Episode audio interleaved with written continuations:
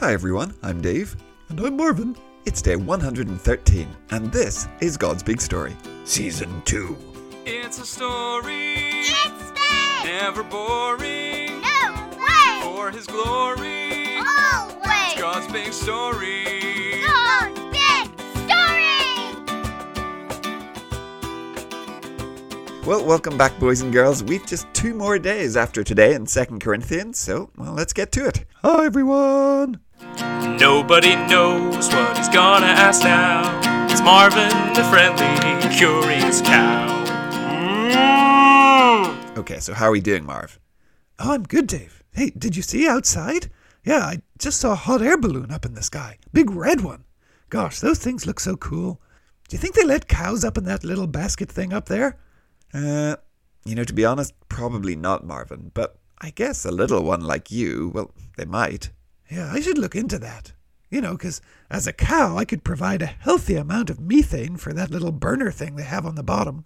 Yeah, well, after about 375 episodes together, Marvin, yep, I'm very well aware of that. But, moving on, it is Wednesday. Hey, it's Wednesday. Everything is okie doke. Here comes Benjamin, and he's gonna tell us a joke. Oh! Hi, guys. Hi, Benjamin. Hey, did you guys see the hot air balloon outside? Oh, yeah, I did. Hey, do you think they let wolves go up in those things? You know, they might not, Benjamin. I, I think a lot of people would be worried that, well, a wolf might eat them. Oh, yeah. Well, that's a fair concern. Oh, well. Anyway, are you guys ready for a joke? Oh, you betcha, Benjamin. Take it away. Okay, get ready to laugh, everyone. Here it comes. So, which apostle stored all the early church's marmalade? Oh, I don't know, Benjamin. Which apostle did store all the early church's marmalade? Paul, because he always had jars of clay. oh, jars of clay. Yeah, like we've been talking about all week, Dave. oh, that's a good one, Benjamin. Yeah, thanks, Benjamin. And I guess that's the last Corinthian based joke of the podcast. Oh, yeah. Yeah, a sad day for us all, Dave. Well, that's not a. Yeah, maybe. Okay, so, well, Benjamin, we'll see you again next week. Yeah, bye, Benjamin. Bye, you guys. Hey, I'll see you soon. All right, Marvin. So, well, for us, let's get to Second Corinthians. Oh, yeah, let's go. So, we've reached chapter 11. Yesterday, we read as Paul bragged about what God had done through him. Today, he's talking about the men who actually were coming and bragging about themselves, pretending to be apostles. They were turning up in Corinth, all wealthy and making big fancy speeches, bragging about how great they were. But worst of all, they were saying things that weren't true about Jesus. Oh, so yeah, I'm guessing Paul was not a fan. No, he was not. And so we're going to jump into verse 16, where Paul says, Okay, you guys, you like to listen to these braggers so much? Well, then let me have a go at this. But as you'll hear, he's not going to boast in the same way. Oh, I see. Okay, well, what are we listening for, Dave? Okay, some things to listen for once Paul starts his bragging. Firstly, how many times was he beaten with sticks? Oh, wow. Okay. And then, how did Paul escape from the governor? Okay, so how many times was he beaten with sticks, and how did he escape from the governor? Got it. Great. Okay, Aaron, over to you. Hello, it's Aaron here again, and today we're reading from 2 Corinthians chapter 11, verse 16 to 33. I will say it again, don't let anyone think that I'm a fool. But if you do, put up with me just as you would put up with a fool. Then I can do a little bragging. When I brag about myself like this, I'm not talking the way the Lord would. I'm talking like a fool. Many are bragging the way the people of the world do, so I'll brag like that too.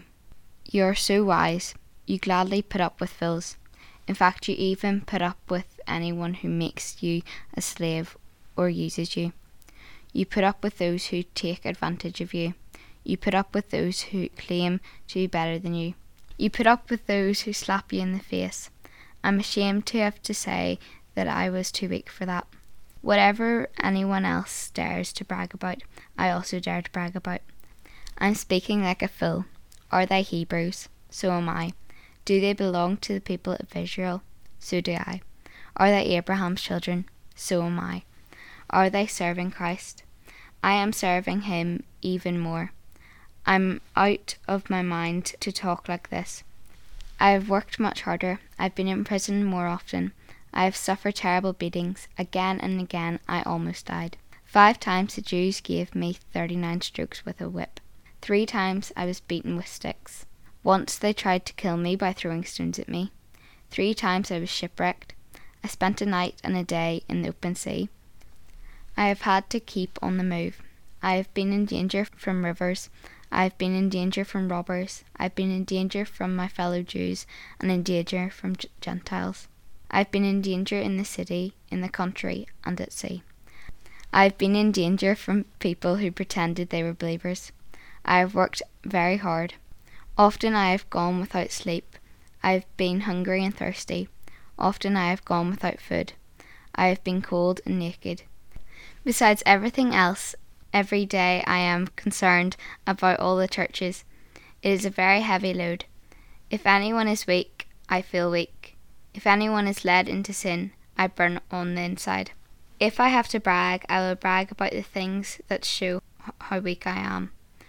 I'm not lying. The God and Father of the Lord Jesus knows this. May God be praised forever. In Damascus, the governor who served under King Aretas had their city guarded. He wanted to arrest me, but I was lowered in a basket from the window in the wall, so I escaped from the governor. Thanks, Aaron. Okay, Marv, so how many times was Paul beaten with sticks? Oh, three times, Dave. Yep, that's right. And how did he escape from the governor? Oh, he was lowered from a window in a basket, Dave. Yep, that's right. You see, Paul's bragging isn't about the great things he's done. It's not about how important he is or how clever he is. Paul's bragging is about how much he has suffered for Jesus. And what a list it is prison, shipwrecked, getting whipped, stones thrown at him. Yeah, not an easy life for old Paul, huh? No, definitely not. But do you think those wealthy false apostles who came to make grand speeches to make themselves look important, do you think they would go through all of that and keep going? Do you think they would be happy hiding in a basket, getting lowered out of a window somewhere in the dark? Oh, no, probably not, Dave. No, definitely not. And you see, Paul is saying, Look, I don't need big speeches bragging about myself to prove that I'm a true servant of Jesus. I have the scars on my body. They tell you what you need to know about me. They prove that I preach not for my own good, not to make myself look good, but for the sake of the gospel, for the sake of Jesus. Okay, gotcha. And boys and girls, we're so used to hearing about the good news of Jesus, well, it seems normal. It seems every day. But today we're reminded that it is a truth that is worth having stones thrown at us, worth being beaten and whipped and shipwrecked for. It's worth being cold and hungry and not sleeping for. It's a message worth even dying for because now, because of Jesus, even death cannot separate us from the love of God. It was worth that to Paul. Is it worth that to us? If it's not, then we haven't realized just how good that good news is. Okay, yeah. Yeah, amen, Dave.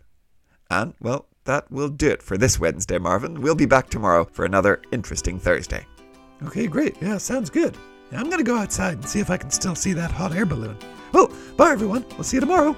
Goodbye. We'll see you soon. God's Big Story is a ministry of Eden Grove Presbyterian Church. Music and jingles by Dave, Josh, and Josh. For more information and further resources, visit woodendonkey.org.